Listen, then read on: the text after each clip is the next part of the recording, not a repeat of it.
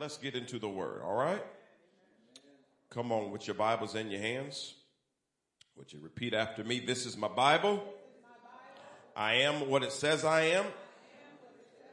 I can do what it says I can do. I will have what it says I will have. I'm a part of Deliverance Temple where we love by living our vision every day. We connect with our Creator continually.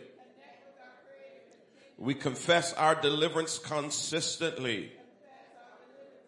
We commit to serve creatively. We communicate Christ's love compassionately. Father God, feed me this word. All right, put your hands together this morning. I'm quite sure over a period of time, those seeds will get in your spirit and be to the place where they're second nature. You know what it is to live our vision. Not too long ago, uh, just last week, I got an email from a pastor. I've never met a pastor in Yorktown, and the pastor was inviting me to some function that he has, and he says, we too uh, communicate Christ's love compassionately. So he know our vision, and I didn't even met the man. So hopefully we have people in the building that know the vision because folk outside of the building are learning the vision as well. That's beautiful. All right, as uh, I'm, I'm winding up to get ready to move into the Word of God, but I will say I don't have my bow tie on today, but I am still going to take my time. I'm not going to rush. I ain't got nowhere to go anyway. Ain't nothing going on. The football season ain't started. I ain't trying to get MCL still gonna be open. Y'all, y'all be all right. No, but but we're we're going to share what God has given us to share. Let's let's start by looking at uh, this passage of scripture. I want them to bring that on the screen, and I I will read this myself, starting out. It's Isaiah 46 9 through 11, and then we're going to drop down to the 13th verse. HCSB just means Holman Christian Standard Bible. Going to be using that most of the message. and We're going to, toward the end, we're going to switch to the King James Version. But, um, this particular passage, I brought it up not too long ago, actually quite recent. It was on my birthday when I turned 46 and I used the passage 4611, but I used 9, 10, and 11. I'm going to go back to that because it was something that God wants me to preface as I get to what the title of is today. So let's just start by looking at Isaiah 46 9 and reading from that HCSB. It says this, remember what happened long ago, for I am God and there is no other. I am God and no one is like me. I, am going to do something that I normally don't do, but I feel prompted to do it right now. Let's all stand for the reading of this word. We're going to, we're going to do verse nine again. I just feel something special and just honoring it in this moment. Let's read verse nine again. Remember what happened long ago, for I am God and there is no other. I am God and no one is like me. Verse 10. I declare the end from the beginning and from long ago what is not yet done saying my plan not maybe, not might be, but my plan will take place and I will do all my will. Verse 11, I call a bird of prey from the east, a man, and in this context, I'm saying that I am that man, a man for my purpose from a far country. Yes, I have spoken, so I will also bring it about. I have planned it, I will also do it. Now we're dropping to verse 13. I am bringing my justice near. It is not far away, and my salvation will not delay. I will put salvation in Zion my splendor in Israel. You may take your seats. Amen. So I, I won't go through the context of the verse because I did that on uh, I did that on my birthday. But I, what I will say is this: is that there's quite a bit of wrestling that I often end up doing in the fact that what God has called me to do prophetically is to speak inspirational faith in you for your journey. But oftentimes when you leave here, the journey is even more difficult than I anticipate for you. And so it bothers me because I never want to be giving you a false hope or selling you a false bill of goods. I don't want to keep telling you God's going to turn it around and God ain't going to turn it around. I don't want to keep telling you to believe that God to fix it up and God don't fix it up. So in the process, many times what happens as a leader, it's easy for me to preach, but when I hear about what y'all are going through, what y'all are faced with, it breaks my heart. And I'm just like, man, God, would you give the people a break? Not just for their sake, but for my sake. So I don't look like a fool. Keep telling people to confess their deliverance and don't nobody get delivered. Keep telling you to believe for a financial breakthrough and everybody broke keep telling you to believe for healing and we all sick. So I'm like, God, don't make me say it if you ain't going to do it, God. But the problem is I am not the conveyor of my own words when it comes to preaching. I got to say what he says. I'm just the vessel. And every time I go back to the drawing board, God keeps telling me things to tell you prophetically and sometimes I'm like, I don't want to say that. You know why I don't want to say it sometimes? Because it ain't happening in my own life. I ain't getting delivered my own self. I'm struggling. My daddy dead. All kinds of other stuff is going on. This don't seem right, but God says, keep telling the people what I told you to tell them. So guess what I do? Wipe my eyes, get myself up and preach what God told me to preach. And so here's another one of those messages. Now last week there was a quite a bit of a departure. We began to teach on a specific thing, but I'm back on that focus that we gotta keep moving forward no matter what the challenges and the obstacles are. And now, now, now I, am saying I, I, I talk to God in this way, but it didn't take me long for me to adjust with what God is saying because what God is saying is more important than what I'm feeling. But in the process, I really get irritated at the devil, especially when he's doing stuff to y'all. Now, now this may sound comical because I, I, I don't mean it seriously, but jokingly, I can find some people in the church for the devil to mess with. There's some folk I ain't seen in six months. They ain't gave in six months. I ain't heard from them in six months. Devil, go mess with them. Don't mess with the folk that keep coming, that keep giving, that keep praying, that keep worshiping. Leave them alone. Them is the good folk. Why, why you bother the good folk? But what I've learned is that's who he has to bother because the other folk he already got. It's the ones of you, no matter what you're facing, you come every Sunday. You, you listen all the time. You give all the time. You stretch yourself. Those the folk he keep messing with. And as your leader, it bothers me because I want to protect all the sheep. You know, as a mama, you don't like it when your, your baby gets scraped up and is crying. You know the scrape ain't gonna last long. But as a mama, you just don't like it. You, you, you wanna wash away all the baby's pains. And as a pastor, I don't want none of y'all to go through pain, but it's just not realistic. Your loved ones have died left and right. Your money has been funny. Your change has been strange. Your marriages has been uh, ended in divorce or, or your marriage is at the point of divorce. All kinds of things are happening. There's anxiety, there's depression, there's addiction. All kinds of things are facing the people of Deliverance Temple, including the pastor.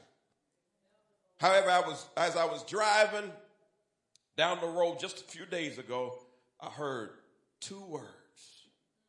God just spoke two words. I thought it was for me, but it was for all of us because I am, and you'll hear me repeat this over and over throughout the message, I am the prophetic voice for your life. It is my job to speak into the atmosphere of your life. And no matter what you're facing, it's my job to speak something that makes the devil buckle his knees. Now, that may not happen immediately. May not happen in 24 hours, may not happen in 24 months, but if you stay connected to this ministry, there is a prophetic voice. There is a declaration in the atmosphere that is going to weaken the enemy to its core. And it's my job to strengthen you that you don't fail in the process.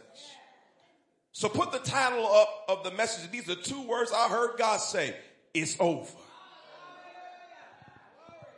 It's over.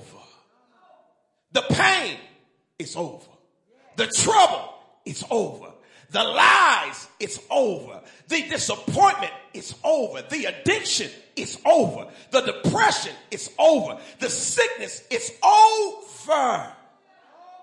Not now, just because it's over doesn't mean it will show up right away. But I just read to you that God speaks the end from the beginning. So I need to let somebody know it's over. I'm reminded around, around it, it would have been the year 2000. There was the dunk contest and there was a man named Vince Carter. He shows up in the dunk contest and he's jumping out the gym. He's just got like he got springs on him and then he, there's a good competition but on one particular dunk, after he dunked it, he looked at the camera and he said, it's over. In other words, I don't care what anybody else does. I got this. I'm here to tell the devil it's over. Because the last time I checked, the Bible says that Jesus uttered a couple words when he was hanging on the cross. He says, it is finished. It's over. I, I, can't promise to you when. I can't promise to you how, but God prophetically told me to tell you it's over.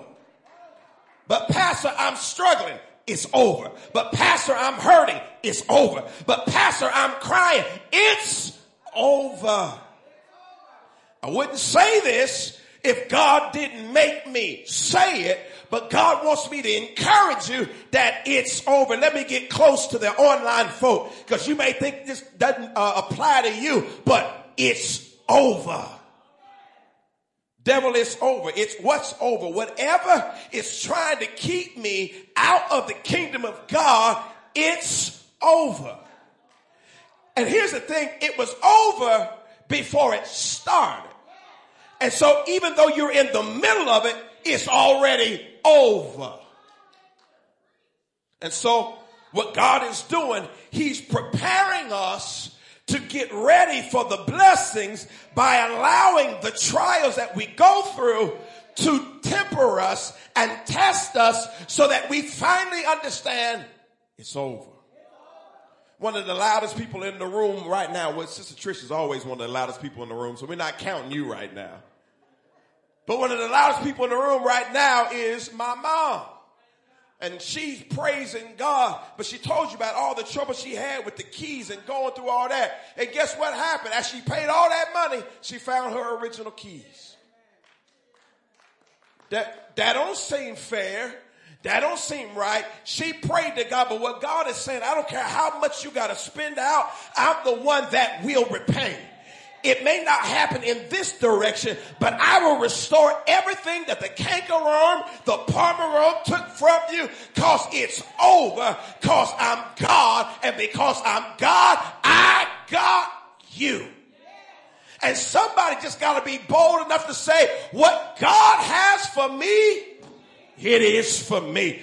Devil, it's over. You messing with me. Devil, it's over. You messing with my head. Devil, is over. You messing with my mind cause God is on my side. God got me and God got this. And I'm looking at the camera and say, it's over. I know I'm addicted, but it's over. I know I'm hurting, but it's over.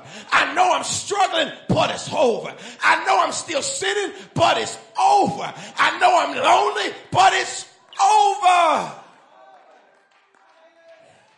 Now, because I'm speaking prophetically, you still got to walk it out. Still got to live it out.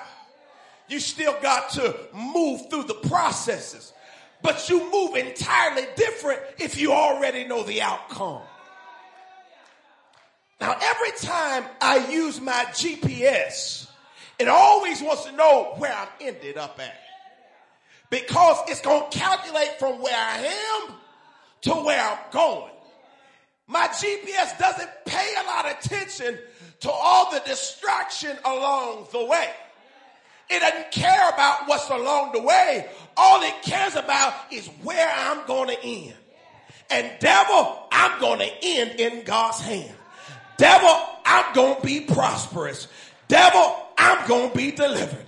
Devil, I'm going to be healed. Because God has already declared it in the beginning that I shall be what God has called me to be. Now I haven't even got into the text yet that I'm going to get to. That was just the uh, uh, that was just the chips and salsa. That was just the appetizer. But let's get on into the main course. Let's let's look at over. When we when we hear the word over, there's actually several connotations of that. Number one is expressing authority or control. In other words, somebody having rule over you or expressing greater number. In other words, I have over a hundred dollars or expressing passage or trajectory across. I threw the ball over the roof or expressing duration. I have been in this thing over and over and over again. So over means a lot of things, but the last one is the one I want to focus on. And you can go ahead and bring the last one up. It says no longer affected by. That's the one I like. No longer affected by.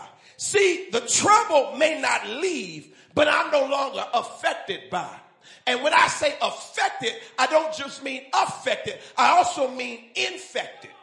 Because I don't want the stuff on the outside to infect what I got on the inside. So I'm telling the devil, it's over. Now the trouble may not move, but the trouble won't have rule over me. It won't have ascendancy over me because I understand I'm no longer affected by you, devil. I'm going to be what God told me to be. So pastor, are you saying I'm never going to have a bad day? No, you might have a bad day as soon as you leave here. But you have the wisdom to understand it's only temporary. All right. And all I got to do is count it all joy. All right. God has been telling us the same thing over and over. Let's get into the word. Let's look at Isaiah 40 and 1. Comfort, comfort my people, says your God. God says comfort them. Don't come and beat y'all up and tell y'all about all y'all sins. God don't bless mess. God don't like ugly. And some of that is true, but that ain't what God told me to tell y'all. God told me to comfort you that it's over. Let's, let's look at 42a. Speak tenderly to Jerusalem and announce to her that her time of forced labor is over. Is what? Over. Over. Forced labor. Now, now, now there's some stuff that's troubling you that you got in on your own. We all understand that. But we're talking about the stuff that's forced on us. We're talking about I didn't do anything wrong and I still ended up with this. That's how you know it's the devil. I did what is right and I still got the wrong result. That's because the devil is on your trail because he's an ugly, slew-footed, snaggle-tooth devil. And all his demons is ugly. They ain't got teeth in their mouth either. They all ugly, they breath stink, they musty. Ain't nothing good about the devil and his demons. But there's some forced labor that's been forced on you, and God says, it's over. Now, now the context of the actual chapter is they are getting ready to return from Babylon. And the reason why they were in Babylon was because of their own sins. And I need you to understand, even if your sins got you in a bunch of trouble, God says, my grace is so big, it's still over.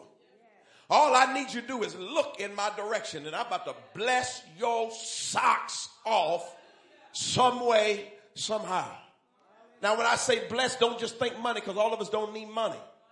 Some of you just need sleep at night, peace in your mind some of y'all just need a decent relationship, a decent man or a decent woman. You tired of waiting on Prince Charming? Just give me somebody decent. Give me somebody that can spell and can rub two nickels together. Just give me somebody decent, God. I, I'm tired of waiting. I'm tired of all these fools I've been dealing with. Just give me something decent. Any way you bless me, God, I'll be satisfied. But he gonna bless you. But here's the thing, even if he starts you with just something decent, God is a God of increase. It may just start decent, but next thing you know, this man is more than decent. This, this woman is more than decent. God gave me more. There's some women who are married to people they're in love with, they were, that they weren't attracted to at first. He, he, when he first approached me, I didn't think he was all that cute. But by week two, it was just something about him. And week four, there was something about her. And when you're walking down the aisle, he crying, looking at how beautiful you are. Cause some people will just wear on you. They'll grow on you. And some blessings that God gives you, it may not look like a blessing at first, but let it grow on you. Let, let it wear on you. Find out God will give you just what you need when you need it. Cause God is letting the devil know it's over. All right. I want you to look at 42 and B. Her iniquity has been pardoned, and she has received from the Lord's hand double for all her sins. So even if you got in it on your own, your iniquity is pardoned. And you receive double for all your sins. What's interesting about, about this verse is that normally when we see double for our sins, it seems to suggest that God's going to bless us double for the trouble we were in, which it means that as well. But it also means is that you've been punished doubly for it. In other words, what happened with the children of Israel, they messed up and they were exiled in Babylon and they, they were punished, but the punisher did more than he was supposed to do.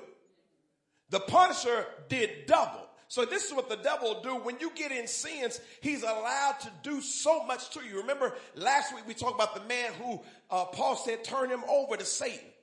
But Satan does more than what he's supposed to do. And so many times you've had some sins, but you done got more trouble for your sins than what's normal. Some of y'all understand what I'm saying. You, you, you saved and you, you done made a mistake here and there. You done done some stuff you know ain't altogether lovely. But it seemed like when you do it, you suffer much worse than when other folk do it. I, I, I got people that go to church like I go to church, but whenever I mess up, I go through it and they seem to mess up and bounce right back. This don't seem right, God, because everybody didn't have the same assignment. But here's what the devil do, does. He many times, he will punish you doubly for your sins. And what God says, I will reverse that. And for your shame, I'll give you double. So I don't care how hard it's been. I don't care how many tears you cry. Double is on the way. Double for your trouble. Double for your problems. Double for your sin. Double is coming. God about to double some stuff. God about to blow up some stuff in your life. God, God, he about to do some stuff in your bank account. Double some stuff. Double some discounts for you. Some, some double discounts for you. Discount double check. He about to do some stuff just cause he's God and just cause he's good. And what the devil makes you feel like is you have to repay your sins forever. Well, the sins have already been paid for by God. So once you learn your lesson, you can stop wallowing in it and be like, oh, God can't bless me.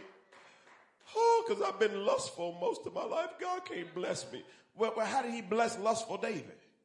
How did he bless a lustful Solomon who had a thousand wives and 300 concubines? If he can bless him, God can bless me. Don't you count yourself out. God is going to give you double for all of your trouble. Somebody just say, say double for my trouble even in the comments online, just say double for my trouble. Double, double, double, double it, God. Now, some of y'all gamblers, y'all understand double. Folk that been saved all their life, they ain't never been at the blackjack table. They ain't never been to Las Vegas and down to Anderson Casino. They don't, but some of y'all understand when I double it, I might just get it a little bit better than what I thought it was. And I'm here to let you know everything you've given out, God getting ready to double and triple and quadruple because he's trying to let the devil know it's over. Got to keep going. Let's let, let, let's put this question up and we're going to answer this question with several points as we move through the message. Why is it over? What confidence do I have that it's over? So pastor, you preaching this, you telling me, but can you leave me with any confidence just because you said it doesn't make me confident. I like, I like an honest saint that says just cause you, I didn't feel nothing when you was preaching, pastor. I, I, go ahead and be honest because I'm about to prove it to you by scripture. Now, if you don't like scripture, ain't nothing I can tell you because that's all I got is scripture. I, I don't have no magical miracle water to pour over your head. All I got is scripture. But if you still understand scripture, maybe that's why God told me to have you stand for the reading of the word because the scripture is in the atmosphere. And if you still believe in the Bible, I'm here to let you know I will prove to you through the word of God it's over for you. Really, the reason why it's over for you because it's over for your enemy, which is the devil. All right. Let, let, let's look at Isaiah 40 and 3. My, my. A voice of one crying out. Yes. Prepare the way of the Lord in the wilderness. Make a straight highway for our God in the desert. So many of you guys who are Bible scholars will recognize this as what is prophesied when John the Baptist began to speak about Jesus on his way. But it was first written in Isaiah. Many, many times when you get to the New Testament, you'll find the New Testament people quoting from the Old Testament. And this is what it's quoting from. And it's saying that there is a highway being made for God. So here's the first thing I can let you know. The reason why it is over is because the construction workers are making a brand new highway for God to get right directly to you. Now I'm too young to know it, but I was told that the way people in Muncie got to Indianapolis years ago, they had to go through 67. But at some point, they created a highway called I-69. And you can get to Indianapolis much quicker because a highway has been made.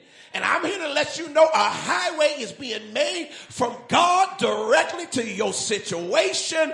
And I'm the prophetic voice to let you know God about to show up and show out in your life. Number one. So here's the one, the first thing that's going to give you confidence. There's a prophetic voice over my life. And the reason why you are attracted to this ministry, you're not attracted to my suits and my shiny bald head. You are attracted to the prophetic voice that I carry that's assigned to your life. Just like a little kid in a park, when they hear their mama call, they can differentiate their mama's voice from all other voices because their mama's voice was the voice that was assigned to their life. I grew up in the day and age that you be home when the street lights come on. And if I wasn't home, I could hear Joyce calling out. I might be in Parkview Apartments, just a few streets behind, but I could hear Joyce's voice, and I knew I need to get myself home because that was the voice that was assigned over my life. When I'm the voice, I'm the prophetic voice for your life, and I'm speaking confidence in your life that everything is not going to be like it's been. Something somewhere sometime down the line is going to change and it's going to shift for you. If you believe it shout amen. Number two the prophetic voice is announcing the arrival of my savior See, if I was pointing to me, Sister Rutha, you can be a little nervous if I was pointing to what I could do in your life. If I was just always talking about what I can do, well, I can fix it, I can call somebody. But some of the stuff y'all going through, I can't do nothing about it. But I can announce to you, I know somebody who can. I'm just a nobody trying to tell everybody about a somebody who can save anybody. Isaiah 40 and 4, read that.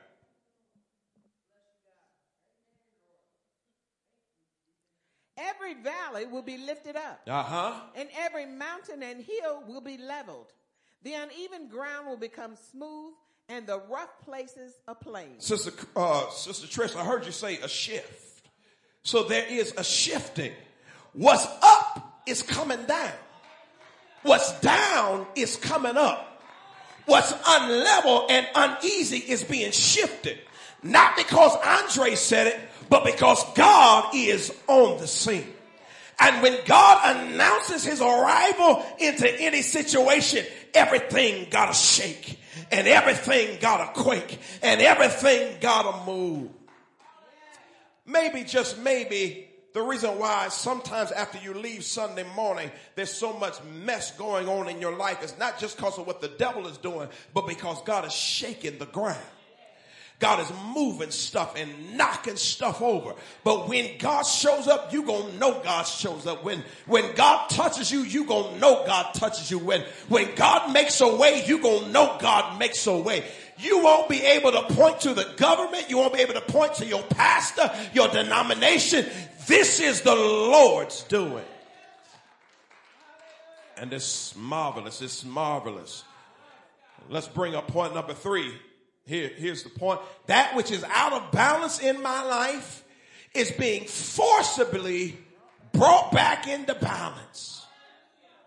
Since this new decade arrived, we've all been through some stuff and it's knocked us off our balance. It's messed with our spiritual equilibrium. We look like we're drunk, but we're not drunk. We're just tired of the depression. We're just tired of the loneliness. We're just tired of the crazy acting kids and the crazy acting boss and, and the crazy acting spouse and the crazy acting Republicans and the crazy acting Democrats. We're just tired of the high gas prices and the high food. We're just wore out and tired. We look like we're drunk. Our equilibrium is off. And it seems like the one straw that will break the camel's back, if it just hit us, we'll topple over. We'll fall down. But God is bringing some stability to our feet. God is telling us to square our shoulders and stand uh, strong and believe that God can pull us out. Believe that God can make a way. Believe that God can turn it around. Believe that God can still fix it up. I'm getting my footing back. I'm getting my macho back. I'm getting my mind back. I'm getting my hope back. I'm getting my faith back that God is coming on the scene. And when God shows up, something got to change. Something got to move. Something got to shift. Not because I said it, but because the prophetic word said it. All right. Let's look at verse 5. Here's another reason why. Let's look at verse 5. And the glory of the Lord will appear, and all humanity together will see it, for the mouth of the Lord has spoken. What's quite interesting is the glory of the Lord. When you look at it in the Hebrew, it is the kabod. And the kabod of the Lord means the weighty, chubby presence of the Lord. But oftentimes the weighty, chubby glory of the Lord is not triggered until there's chaos. The scripture says that, that in the beginning God created the heaven and the earth. And then the next verse says the earth was without form and void and darkness was upon the face of the deep. But the third verse says, and the spirit of God hovered over the face of the waters. When the Spirit of God shows up, when he moves and brings his glory, it's often connected with chaos. The more chaotic, the more glorious. The more messed up, the more glorious. Sister Lynn, the more evil it seems to come after you, the more glorious God gonna show up on your behalf. So I need you to believe it. And it says, and the glory will appear. In other words, you ain't gotta try to provoke it and make it happen. It's just gonna show up. And we all know when he shows up, he shows out. When he shows up, he shows out. But when he shows out, he shows off. And I'm ready to, for God to show off in some of your life. I, I'm ready for your haters to be mad. I'm ready for people to be jealous and envious of you. Cause when God does it, he does it really, really, really, really, really, really good. He does it really good. God can bless you real good. One songwriter said, may the Lord God bless you real good. I, I, I, don't want no pity pat blessing. I, I don't want you to talk about pastor. I hit a scratch off and I got five dollars. I don't, no, keep that. No, I, I, I, want a blessing shown up. I, I want something that you can say, God turned it around. I want tears running down your face and say, God showed up on my behalf. I want you to know God is telling you it's over. I don't know how.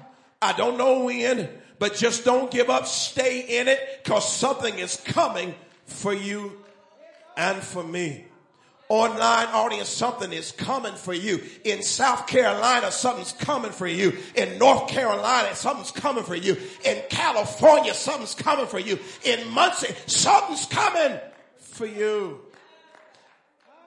Let's bring up point number four, which I, have already expounded on. Here's the reason why God's glory is arriving on the scene. Now, if tomorrow they say President Joe Biden is coming to Muncie, Indiana, Muncie, Indiana will look different than it's ever looked before. There'll be cops. They ain't gonna worry about crime in different places. There'll be cops lining certain things. The city hall will look different. Why? Because a high dignified official is arriving on the scene. I'm here to let you know the reason why you can yet praise God because there's a high dignified official arriving on the scene and he's bringing his glory. Let the glory of the Lord rise among us. Coming down, down, down. Brother Tommy, remember that? Coming down, down, down. The glory of the Lord is coming down. When the saints begin to pray and let the Lord have his way, the glory of the Lord is coming down. It's arriving on the scene. Point number five. The prophetic voice is not speaking from their words, but from the mouth of the Lord. Well, somebody says, we haven't read that yet. Yeah, yeah, I put the, the a point above the verse. Now let's read the verse. Let's read 40 and 6. A voice was saying, cry out. Another said, what should I cry out? All humanity is grass, and all its goodness is like the flower of the field. So here's the problem that we have is that somebody said we could all be saved if it wasn't for other humans. Most of our trouble come in the form of other humans.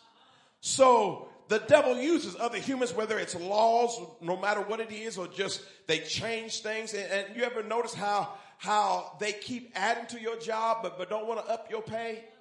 They want, they want more work or more to be done. Or those of you who own businesses, your worker that, that did so good in the interview is so bad once you hire them. Like my life would be better if I had some decent workers I could count on. So many times it's the humans, but the Bible says that God says the humans are just but grass. And so if it's a human blocking your way, it don't take God much just to cut it down. Now, because God is gracious, He works with people. But here's what I need you to understand. If there's somebody blocking your way, God gonna get them out. If there's somebody slowing, if the major portion of your depression is coming by one human being, God gonna shift it. Hopefully it ain't your spouse, cause God gonna shift it. He gonna shift it or he gonna shift them. But just know all your troubles can be reduced to nothing but grass. Let's, let's read more. Verse 7. The grass withers, the flowers fade when the breath of the Lord blows on them. Hold, hold, hold, hold on. Let me stop and I didn't, I didn't plan on this, but let me just make a confession real quick with us. Let's say, God, God, blow on my grass. Blow on my grass. Let's say it this way. God, God, blow on my enemy. Blow on my enemy. Cause my enemy, Cause my enemy ain't nothing but grass. Ain't nothing but grass. Maybe somebody can smoke my enemy because some of y'all smoking a lot of grass. Let somebody smoke my enemy. But whatever it is, my enemy gonna go up in a puff of smoke. Uh, God can just breathe and blow. I'll huff and I'll puff and I'll come on. God can blow the devil's house right on down. Uh, let's go back to 40. Let's go back to 40 and 7. Read it in its entirety. The grass withers. Uh-huh. The flowers fade when the breath of the Lord blows on them. Indeed, the people are grass. All right, look, look, let's look at verse 8. The grass withers, The flowers fade, but the word of our God remains forever. Ah, there's only one thing that shall remain, and it is the word of God. And the prophetic voice that I give you, the reason why you should enjoy me is because I don't speak from me. I speak from the mouth of the Lord and his word shall last. In Isaiah 55, 10 and 11, he says, so shall my word be that goeth forth out of my mouth, it shall not return to me void, but it shall accomplish that which I please, and it shall prosper in the thing whereto I send it. His word shall remain forever. People die, systems crumble, but his word shall remain. And I never fail to remind you that in Deliverance Temple, there's actually pages of the Bible in the foundation of this building. We're standing on the Word of God. We're standing on His Word and His Word shall remain. His Word shall last. If God said it, God is able to do it. That's why we say, this is my Bible. I am what it says I am. We're not just saying words. We believe the word of the Lord. Whose report shall you believe? I shall believe the report of the Lord. His report says I am healed. His report says I am filled. His report says it's over. That's what his report says. Let's bring up point number six. The prophetic voice is not pointing to themselves, but pointing to the Lord. Pointing back to the cross. Let's look at Isaiah 40 and 9. Zion, herald of good news, go up on a high mountain. Jerusalem, herald of good news, raise your voice loudly. Raise it. Do not be afraid. Say to the cities of Judah, here is your God. Here is my pastor. Oh, I love my, you can love me, but don't point to me. You're pointing, here is my God. And I'm getting up in Zion. I'm declaring, here is your God. God is on the case and God is on the scene. God has been dispatched and he's dispatching angels. When you call 911, that's not who comes. That's just the dispatch. They send the people to come. And when you call God, God is sending people to come. God is sending his angels. But there's some stuff he coming himself. There's some stuff in your life, God showing up himself. Jehovah is coming himself. I'm doing some stuff all by myself for my children. It's my job to keep pointing to you. Here is your God. Verse 10. Read that. See, the Lord God comes with strength and his power is Oh, hold on. his rule. Hold on. You got the wrong version. See, the Lord comes wishy-washy. Strength The Lord comes weak as water. comes with strength. No, the Lord comes strong and powerful. Yes. He's mighty, he's powerful, and he's strong. And the reason why he doesn't always show up real fast, because he don't show up until it's time to be strong. He don't show up until it's time to be mighty. Lift up your head, O ye gates, and be ye lifted up, ye everlasting doors, and the King of glory shall come in. Who is this King of glory? He's the Lord strong and mighty. He's the Lord mighty in battle. If you could fast your battle away, if you could sow your battle away, if you could pray your battle away, God don't need to get up off of his throne. And it's okay. There's some battles you can fast away, pray away, sow away, but the junk we've been in, I done sold and it's still there. I done prayed and it's still there. I done fasted and it's still there. But it's okay because God is coming on the scene.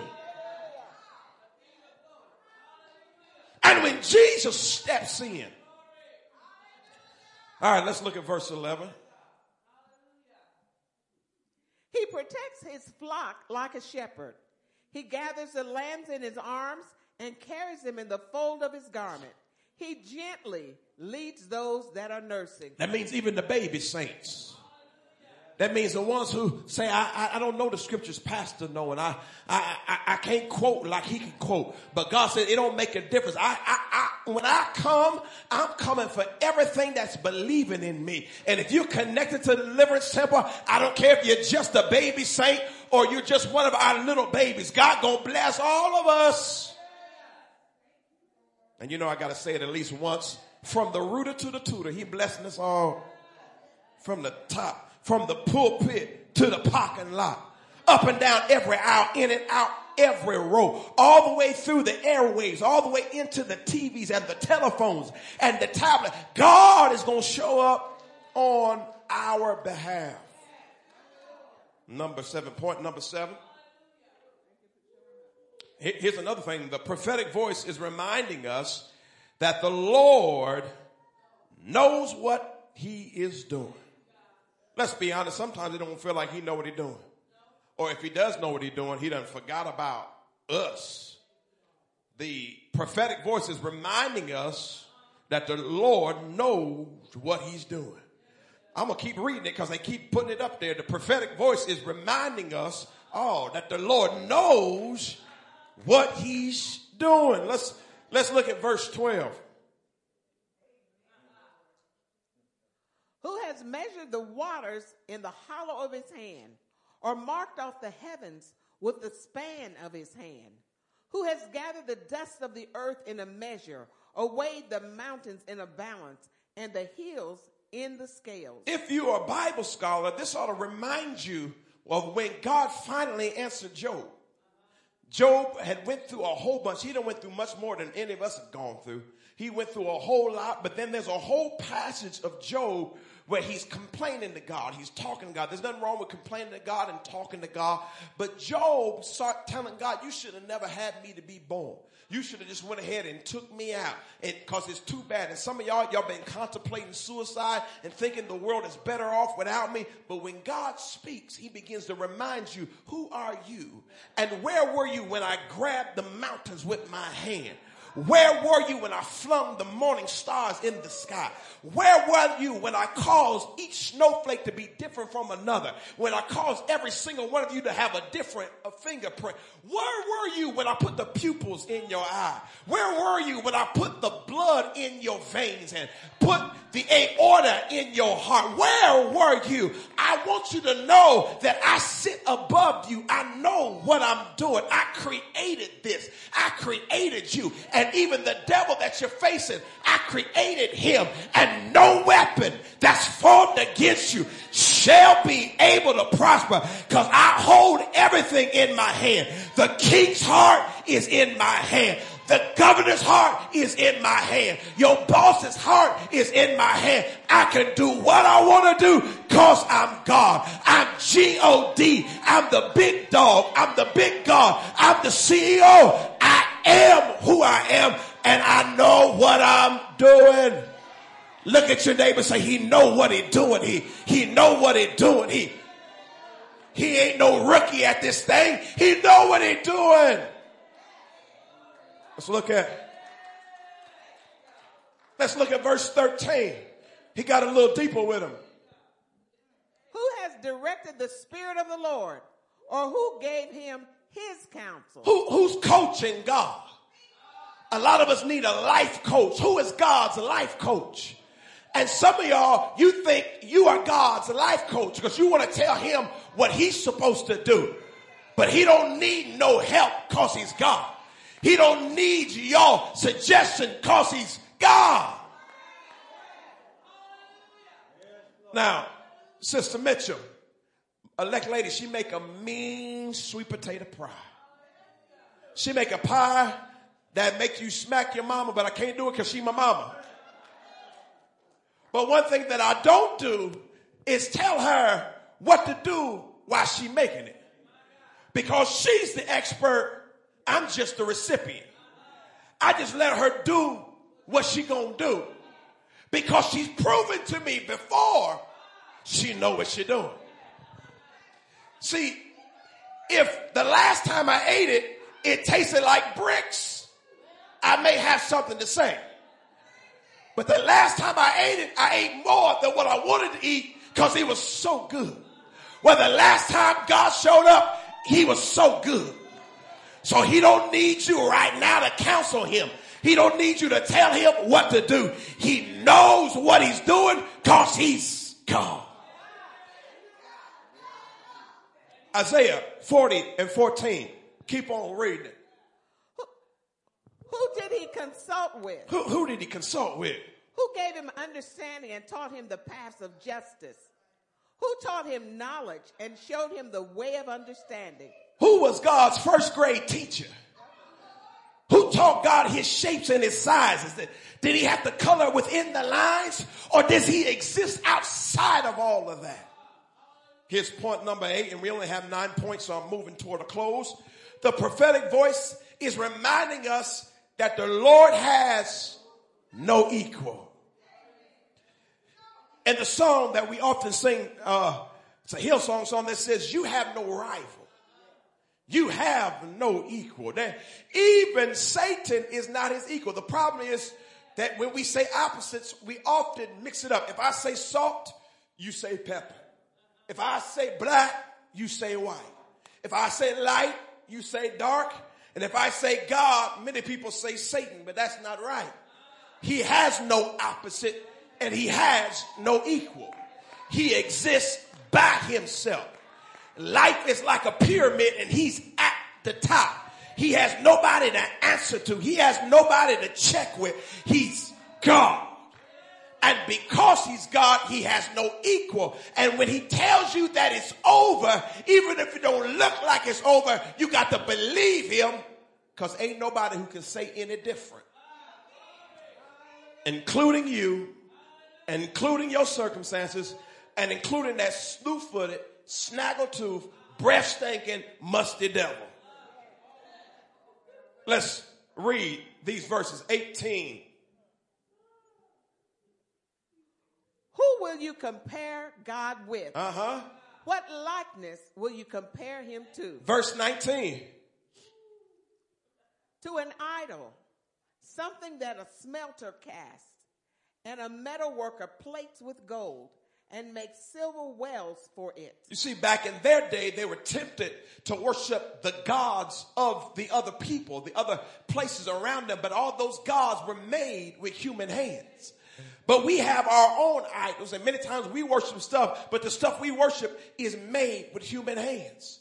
You look at your car and you worship your car, or you, you worship the addiction, whatever you worshiping, all of it is made by human hands, but God didn't have nobody to make him.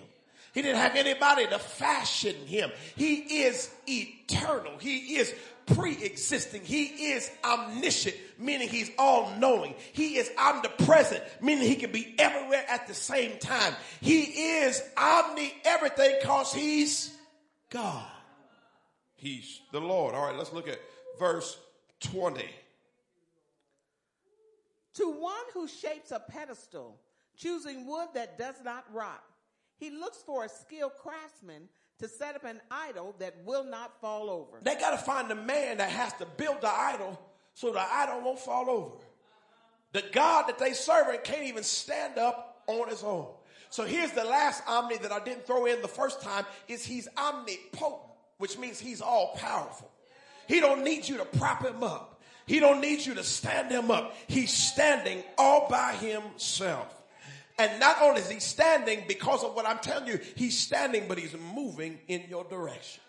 See, the Bible says Jesus is seated at the right hand of the Father. And the reason why he's seated is because he's at rest. And the reason why he's at rest because he says it is finished. But if he get to moving, everything's going to shake because he's resting. And one thing I know as a father who's resting, if I got to get up out of my lazy chair, something somewhere is getting in trouble because you made me move. My little cute dog, Bentley, sometimes he make me get up and when he make me get up, guess where he got to go? He got to go to the cage. He may be out, he may be roaming around, but you done got on my nerves. I was trying to rest. You're barking, you're snapping. You can't have none of my food. Get up and go to the cage. And the devil is roaming around and he's snapping at your heels. But God, if, if he makes God get up, he gonna put him in his cage and tell him he gotta back off. He gotta shut his mouth. He gotta get away because God is moving on your scene. He's moving on your case because he don't need nobody to build him up, to prop him up because he's Jehovah. Here's the last point. So, so we, we went down to verse 20, then we're going to skip eight verses because if you look at this, this verse, the rest of it begins to talk about how powerful God is. And, and it's just good. You can read it on your own, but we're going to skip over. We're going to go to uh, yeah, we're going to go ahead and read point nine, and then we're going to read these next verses. The point nine says the prophetic voice is reminding us that waiting on the Lord is the only option because only in Him is it over. Remember, the title of the message is It's Over, but it's only over in Him. So, waiting on Him is the only option. So, if God don't move right away, don't get mad at me because I didn't tell you he was going to move right away. I just said he going to move because he's telling me to tell you it's over. So if you're forced to wait, go ahead and wait. But what I've learned how to do is enjoy the wait. Now, because of some credit cards I have, when I go to the airport, I no longer have to wait in the regular area where everybody else waits. I get to go in a special lounge where there's food, there's Wi-Fi, there's free drinks, there's seats. Some of them even have showers because I'm at an elevated position. I'm still waiting like everybody else is waiting, but I'm not waiting like they waiting. So some of y'all still gonna have to wait, but you can wait in style. You, you, you may still have to wait, but you don't have to wait fretful.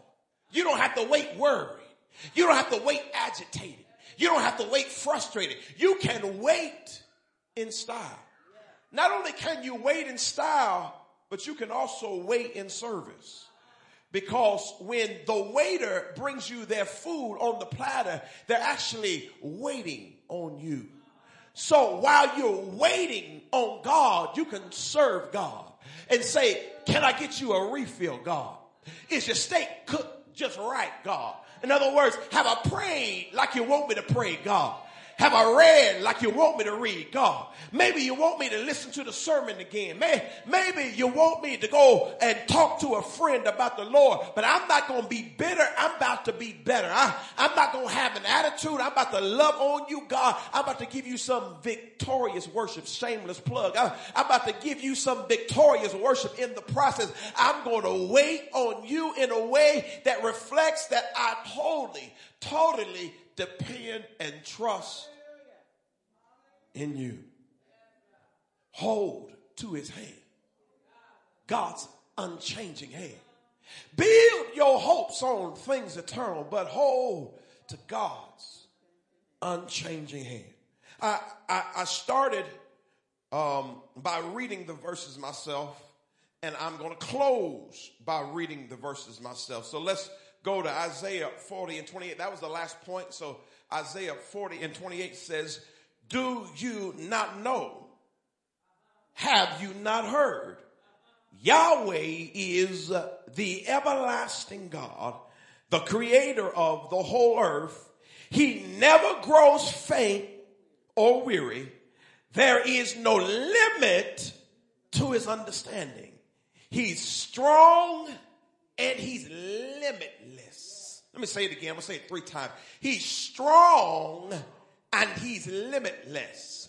You may be weak and limited, but here's the third time. He's strong and he's limitless. When you reach your limit, he can go higher. That's why the Bible says he can do exceeding abundantly above all that you ask or think according to the power that works in us. Verse 29 and 30. He gives strength to the weary and strengthens the powerless. Youths may faint and grow weary, and young men stumble and fall. So, what it's saying that even the young folk are fading fast.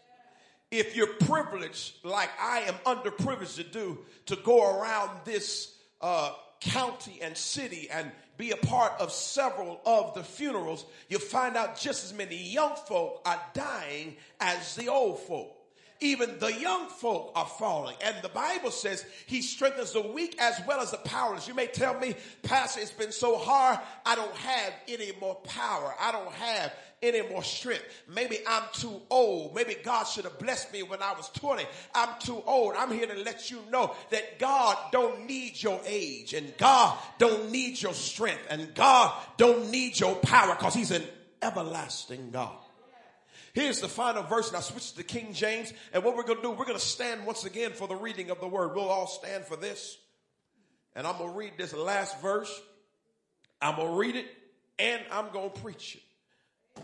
But they that wait, my, my, my, my God, upon the Lord, mm, they shall renew their strength.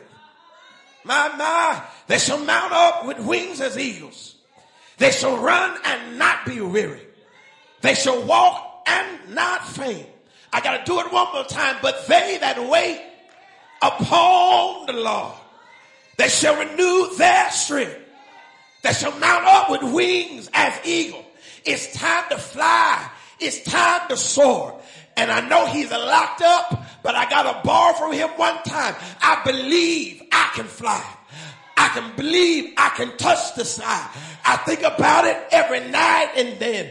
I believe I can move. I believe I can leap. I believe I can run.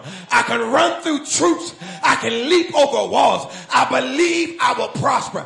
I believe I will be healed. I believe it's over because God said it was so. They shall mount up with wings as eagles. They shall run and not be weary. And they shall walk and not faint.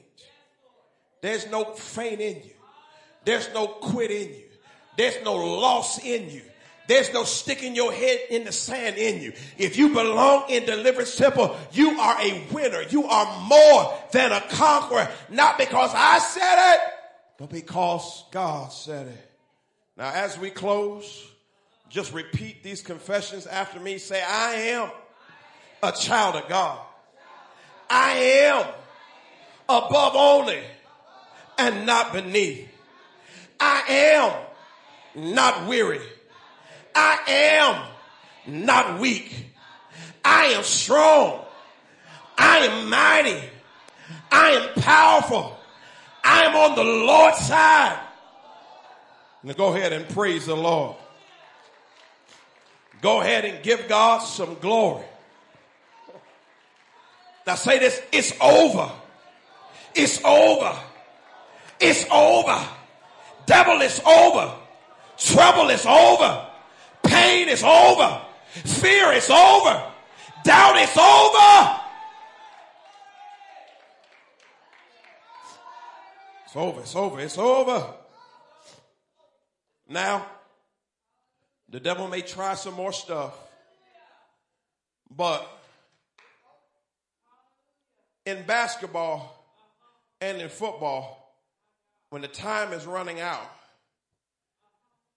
what the other team got to do, they got to just start heaving up stuff. They just got to start chucking threes or throwing Hail Marys. The devil going to throw some stuff, but that's only because time is running out and you are already ahead of him and you're going to win. I don't care what he does. Don't care what he throws at you. I need you to understand you've done the work. You trust in God. It's over. Amen. Let's bow our heads. Dear gracious Heavenly Father, we do thank you and praise you. Thank you for the prophetic word you've given me to give them. But this is something I've got to learn myself because there's challenges that I face. But God, you called me as the prophetic voice for this house. I'm the angel of this house and I declare in Jesus name that it is over. I curse Satan by its, by his root. I curse all his demonic strategies. I curse all his demonic imps and troubles. He has no authority. Every principality must fall. Christ is on our side and Christ goes before us. He is our rear guard and he is our reward. And because of that, we give you praise. Now, Father God, if there's anybody under the sound of my voice that does not know you in the pardon of their sins, I'm praying that you saved the lost and you reclaim the, the backslidden. Don't let anybody under the sound of my voice take their last breath without knowing you, the CEO of the universe, as their Lord, their God, and their Savior. And I give you praise for it in Jesus' name. And let everybody say, Amen and amen. God bless you.